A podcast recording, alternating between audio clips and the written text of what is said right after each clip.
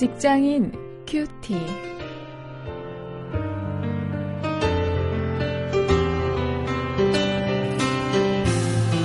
여러분 안녕하십니까? 9월 11일 오늘도 어제에 이어서 아, 자유롭게 구속된 자 두 번째 말씀을 묵상하실 텐데요. 오늘 본문은 고린도전서 9장 18절부터 27절까지의 말씀입니다.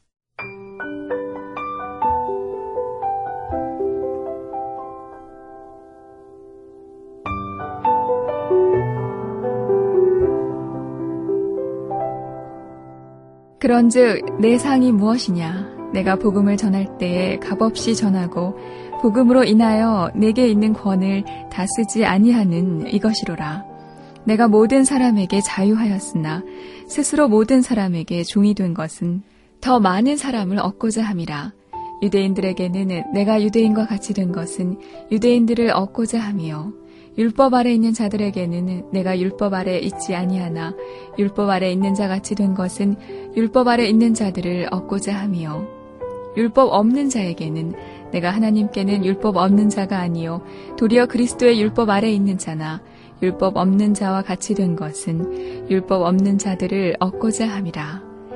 약한 자들에게는 내가 약한 자와 같이 된 것은 약한 자들을 얻고자 함이요 여러 사람에게 내가 여러 모양이 된 것은 아무쪼록 몇몇 사람들을 구원코자 함이니 내가 복음을 위하여 모든 것을 행함은 복음에 참여하고자 함이라.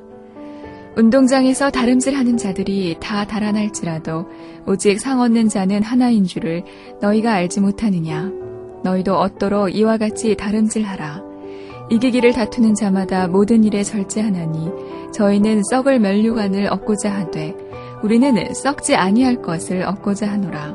그러므로 내가 다름질하기를 향방 없는 것 같이 아니하고 싸우기를 허공을 치는 것 같이 아니하여 내가 내 몸을 쳐 복종하게 함은 내가 남에게 전파한 후에 자기가 도리어 버림이 될까 두려워함이로라.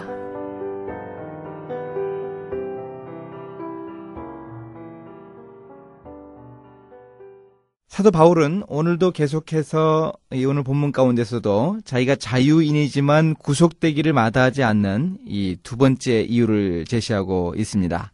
아, 먼저 18절부터 23절에서 바울이 이야기합니다. 자기가 노예처럼 비굴해져도 좋다. 이런 이야기를 합니다. 왜 그런가 하면은요. 더욱더 많은 사람들에게 복음을 전하기 위해서 그런 것이죠.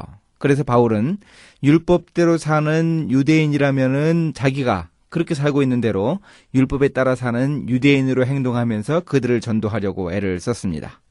또 율법 없이 사는 이방인들이라고 하면 자기가 마치 율법을 지키지 않고 사는 그 이방인처럼 그렇게 행동하면서 그 이방인들에게 접근을 했습니다. 그리고 그들에게 복음을 전하려고 했습니다. 또 약한 자들을 보면은 자기가 그렇게 약한 자인 것처럼 어, 그렇게 그들에게 접근하여서 그들의 눈높이에 맞추어서 복음을 전했습니다. 이것은 사도 바울이 가지고 있는 이 복음의 접촉점이 다양한 것을 이야기해 주고요. 또 복음을 접근하는 예수 그리스도의 복음을 설명하는 그 방법이 다양했던 것도 이야기해 줍니다. 그렇기 때문에 바울은 스스로를 모든 사람에게 종이 된 마치 그 비굴한 노예와 같다. 이렇게 19절에서 이야기하고 있습니다. 어, 정말 대단한 결심 아닙니까? 어, 자기를 이렇게 구속된 자로 보는 거죠.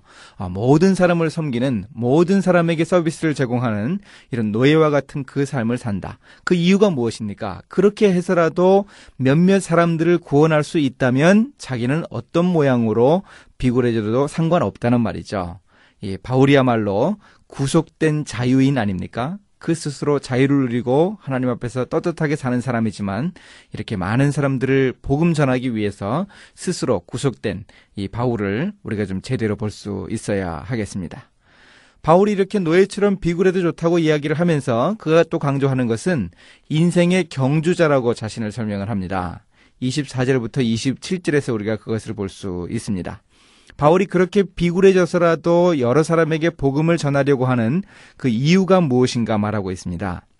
오늘 우리 시대 사람들도 이 스포츠를 참 좋아합니다만은 어, 바울 당시에 그 로마 지배하에 있던 사람들, 로마 시민들도 어, 역시 그 운동 경기를 좋아했죠. 이 고린도에서도 운동 경기가 자주 열렸다고 합니다. 바울은 그, 그 운동 경기하는 그 광경을 비유를 하면서 열심히 복음 전하는 것이 무엇인가 설명을 합니다. 아, 복음을 전하는 것은 상을 얻기 위해서 다른박질하는 그 운동선수와 같다고 이야기를 합니다. 그런데 이 남에게 복음을 전한 후에 자신은 그 복음의 은혜에 참여하지 못할까 이렇게 이 사도 바울이 염려하는 모습을 우리가 27절에서 볼 수 있습니다. 물론 이 말은 한번 바울이 받은 구원이 이 돌이켜진다 하는 뜻은 아니죠. 그 구원이 취소된다고 하는 뜻은 아닙니다. 사도 바울이 로마서 8장 35절부터 39절에서 우리를 그리스도의 사랑에서 끊을 자가 아무것도 없다. 그 어떤 것도 없다고 강조하는 것을 보면 우리가 잘 알 수 있습니다. 그러나 인생을 살면서 하나님의 나라를 위해서 이 최대한의 성실함과 또 훈련을 계속해야 한다 하는 경고를 이 고린도 교인들에게 주고 있는 것이죠. 나는 아직 완성되지 않았다. 이런 생각 가지고 내 인생의 경주는 아직 끝나지 않았다. 아, 이런 생각을 늘 하면서 최선을 다하는 이런 자세를 우리가 가져야 합니다. 아, 그런데 이렇게 하지 않고 고린도 교인들처럼 남을 비판하고 다투다 보면은 이 자신을 돌아볼 기회가 없어진다 하는 경고이기도 합니다. 아, 역시 오늘 우리도 우리 자신을 좀 돌아볼 수 있어야 합니다. 아, 과연 우리는 자유롭지만 구속된 자로 이 복음의 전파를 위해서 애쓰고 있는가 한번 돌아볼 수 있어야 합니다. 이제 말씀을 가지고 실천거리를 찾습니다. 그 일터 전도를 위해서 우리도 바울처럼 구속된 자유인이 되고 있는가, 아, 우리의 모습, 우리의 정체를 한번 되돌아볼 수 있어야 합니다. 또 나의 인생을 경주하고 있는가, 우리 자신이 지금까지 살아온 삶의 모습을 한번 돌아보고요. 또 앞날을 어떻게 살 것인가 결심할 수 있는 그런 기회를 우리가 가지기를 원합니다. 함께 기도하시겠습니다. 하나님, 하나님의 뜻에 따라 인생을 경주하면서 살아가게 하옵소서. 어떤 어려움이 있더라도 영혼 구원하는 그 일을 귀하게 여길 수 있도록 인도해 주옵소서. 예수님의 이름으로 기도했습니다. 아멘.